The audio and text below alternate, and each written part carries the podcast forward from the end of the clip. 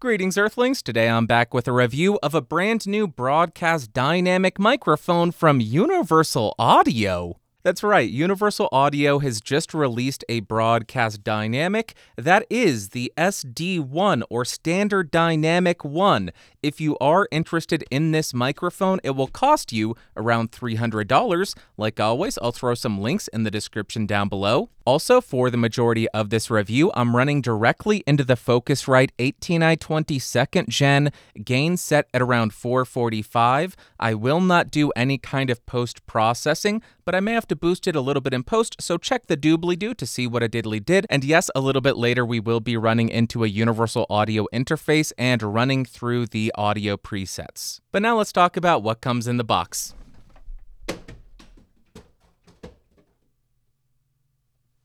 Of course, you are going to get the microphone.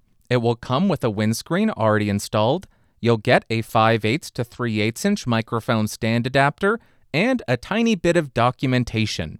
Then, as far as the build quality, I only have one complaint about this thing, and that would be the switches on the rear. They just don't instill confidence, they feel a bit weak, and I imagine if you get a little bit too aggressive with them, one of them might snap off but the entire body is made out of metal, and if we remove the foam windscreen, you can see this looks a lot like a Shure SM7B, but it does have a really firm metal grill which has no give to it. You do have a metal mount. The screws on it are going to be metal as well. The mount has 5 8 inch threading, and you do get that 5 8 to 3 8 inch microphone stand adapter. On the rear of the microphone, you will find the XLR port as well as those two switches that I have a little bit of a concern about. One is a high pass filter, just like the SM7B, and the second is a presence boost filter, also just like the SM7B. And finally, if it does matter to you, this microphone is manufactured in China. Then, as far as the specs of this thing, it has a cardioid polar pattern, a frequency response of 50 Hz to 16 kHz, a sensitivity of around negative 58 dB, an impedance of 200 ohms, a high pass filter at 200 Hz, and a presence boost between 3 and 5 kHz. Now I am rotating around the SD1 to 90 degrees so you can hear the off-axis rejection and coloration. We'll continue around to 180 degrees. Here's the rear of the mic. Continuing around to the second 90 degree angle, here we are, and then rotating and ending at the front of the microphone. Now let's go ahead and test the plosive rejection of this thing. Please bring pizza pronto. Please bring pizza pronto. Please bring pizza pronto. Now I'm right on top of the microphone to exaggerate the proximity effect, and here is how it's sounding. Now I'm about three inches off of the mic with it angled at the corner of my mouth, and here is how it's sounding. Now we're about one foot away from the SD1, about two feet away from the SD1, and about four feet away from the Universal Audio Standard Dynamic 1. Now I am typing on a keyboard with Gateron Blue switches to see how much of my voice versus how much of the keyboard it rejects.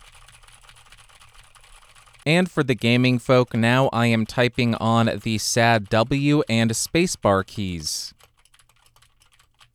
Now here is how the microphone sounds in a well-treated room about three fingers away in the neutral EQ mode. And here is how the microphone sounds in a completely untreated room on the neutral EQ setting. And now because this microphone would be really difficult to get in a shock mount, I'm going to go ahead and tap on my desk to see how much of that noise it can reject. And then I will tap on the boom arm.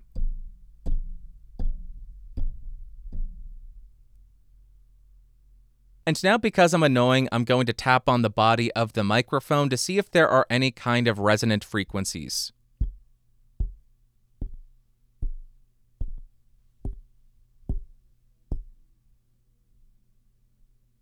Now I want to see if the provided foam windscreen impacts the tone of the recording. So right now I'm a couple inches off. I have the foam windscreen installed and here is how it's sounding. And now I've removed the foam windscreen and here is how it's sounding. I am monitoring this in real time so it's hard to tell if there's a difference. Let me know in the comments down below if you hear a bit more top end with the foam windscreen off.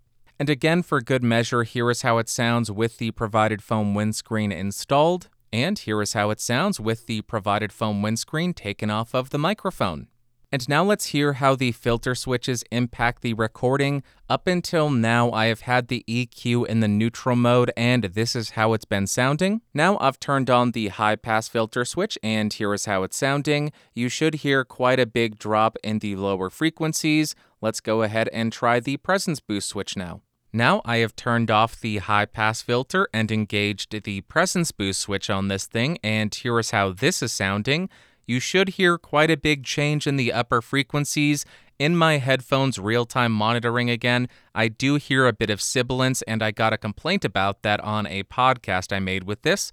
So that is the presence boost for you. And I imagine this is going to be the worst sounding version of this microphone. I still have the presence boost engaged, and now I've engaged the high pass filter as well. Very little low end, and a bit of a brighter top end, maybe a bit sibilant.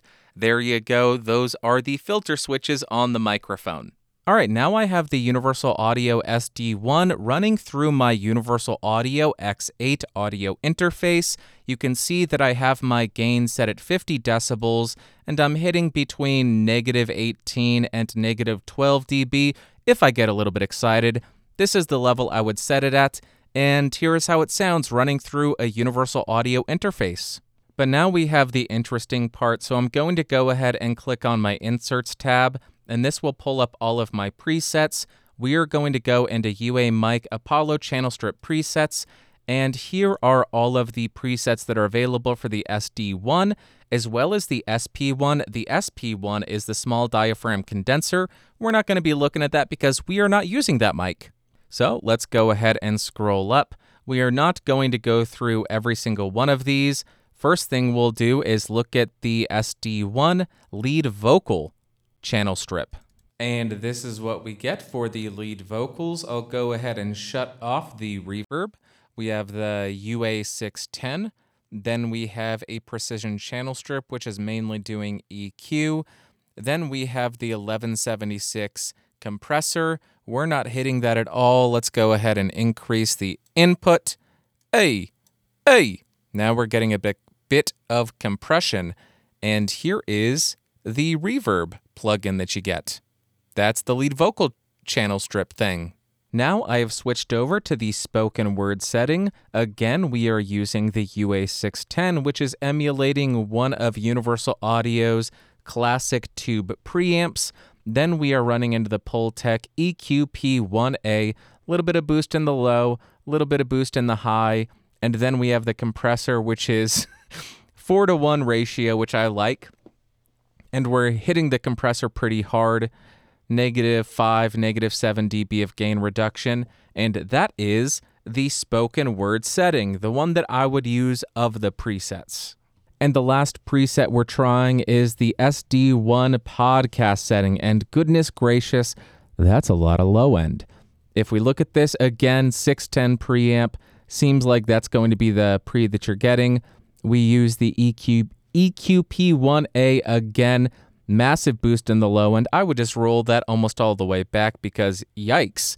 And then the compressor, 12 to 1 ratio with negative 7 to negative 10 dB of gain reduction. Very aggressive here. Not my favorite, but it's a preset. You can play with it and get whatever kind of sound you want. Those are a couple of the presets. Hope that was helpful. Now, like we always do, we're going to do a quick spoken word comparison between the microphone that we're reviewing and a bunch of its competitors on the market so we can see how it stacks up against the competition. And for this review, or for this comparison rather, I will have the SD1 and the neutral EQ mode. We'll start on the SD1. I am 3 inches off. The EQ is in neutral. My gain is set at 445 on the Focusrite. And here's how it sounds. Let's jump to the first mic. First up, I am on the Behringer XM8500. This goes for 20 to $25, 3 inches off, gain decrease to 4 o'clock. And here's how it sounds. Let's jump back and do a bunch more of these. Back again on the SD1 for a quick palate cleanser. Here is how it sounds 300 bucks. Nothing has changed. Next microphone. Now I am on one of the most famous microphones of all time, the Shure SM58. This goes for around $100, 3 inches off. Gain set at 430, and here is how this compares against the Universal Audio SD1. Let's do a bunch more. Again, here is how the SD1 sounds, get a good feel for it, and let's jump to the third microphone. Now we are on the SE Electronics V7. This is a $100 super cardioid handheld dynamic microphone, 3 inches off, gain set at three, 4 o'clock. 4 o'clock, that's correct. And here's how it sounds. Make sure to check the lower third so you can see how much I boost each of these in post. And let's jump back to the Universal Audio. All right, we're back on the Universal Audio SD1. Nothing has changed. Let's jump to another comparison. Now we are on the MXL BCD1, which is MXL's broadcast dynamic microphone. I am three inches off of this. My gain is set at four o'clock. And here is how this sounds. Did I say this goes for around $150? That's enough. Let's jump back to the UA. Would you believe me if I told you we are on the Universal Audio SD1 because we are, and here's how it sounds in the neutral EQ mode. Let's jump to another mic. Now we are on the Rode Procaster, which is a broadcast dynamic, which goes for around $230. I am three inches off. My gain is set at 445. And here is how this sounds compared to the Universal Audio. Let's do a lot more of these. We are back again on the Universal Audio SD1 so you can hear how this sounds in between all of the comparisons. This is the SD1, next microphone. Now we are on the SE Electronics Dynacaster with the Dynamite engaged. My gain is set at around 1130. I have the EQ switches set to neutral. This costs around $290 and here is how this compares to a microphone that costs $10 more. Let's go ahead and do a lot more comparison thingies. I believe this is the seventh comparison, but before we jump to that, this is the SD1. Let it wash over your ears and clean them out. SD1, next mic. Now we are on the Electro Voice RE320. I am 3 inches off. My gain is set at 4 o'clock. The reason I'm including this comparison is this is a one to one comparison in terms of price $300 versus $300. There you go. Let's jump back to the UA and do more comparisons because we ain't done yet, boys and girls. All right, get ready for it. We are on the SD1 again. Can you believe it? Here is how it's sounding. Let's jump to another comparison. Now we are on the Shure SM7B, which goes for around $400. EQ in the neutral mode, gain set at 100%. And here is how this compares against the Universal Audio SD1, which looks shockingly similar to the SM7B with a few minor changes.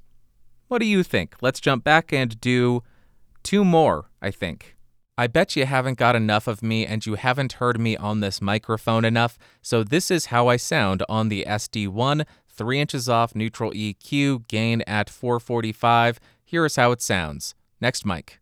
Now we are on the Electro Voice RE20, 3 inches off, gain set at 430. This costs around $450. I do not have the EQ switch engaged, and here is how this compares against a microphone that costs $150 less than this. Did I word that properly? I have no idea. Let's do one more. And if I am not mistaken, we have one more microphone to go, and I believe you all know what it's going to be.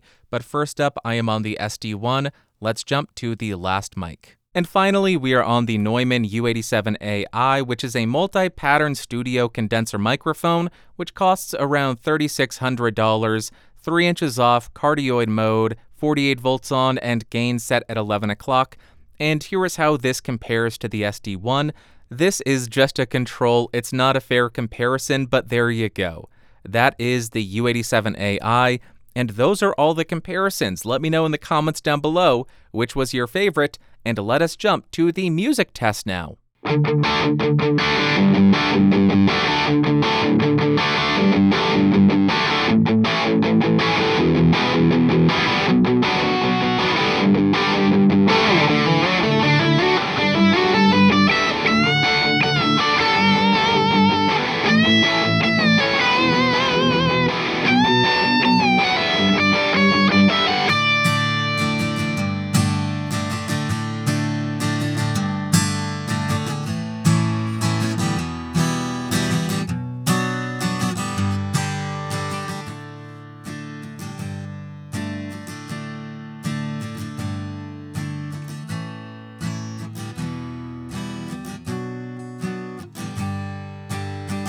I've got this universal mic and I don't care about my life. I've just gotta find which mic will sound the best for you. Hey, I did it again. I glided down to the last note. But I wanted to go on re- no, I needed to go on record and make it abundantly clear. The only thing I live for in this world is serving you, is helping you find the correct microphone. It's why I wake up in the morning and it's why I dread going to sleep at night because I can't bear I can't bear how much I love you. I live for you. Please let me help. Let's go to this is a weird bit. Let's go to the conclusion. All right, for the remainder of this video, I'm going to be running the mic through the UA-X8 so you can hear it a bit more. EQ on the mic is set to neutral, and I am using the spoken word preset. With that being said, I was not expecting much out of this microphone because there was a lot of drama around it. Because it turns out Universal Audio is using the same manufacturer as the Advanced Audio DM1. They just made a couple of changes to the design but it's the same manufacturer. But I'm thrilled to say I don't hate it. I know, it's just a glowing way to start the review. But as far as the pros, I did think it did a very good job at shock rejection. It avoided any kind of low end rumble coming in from bumping of my desk as I punched my boom arm. I did also find it did a respectable job at background noise rejection. Plosive rejection wasn't the greatest, but I do think it's incredibly manageable as well. And then the standout here would be how clear the midsection is. I think they are attenuating a bit there, but it is a very clear sounding midsection. And then, as far as cons, I wasn't the biggest fan of either of the EQ switches. I found the high pass filter to be too aggressive, and the presence boost made it sound a bit too top heavy and sibilant.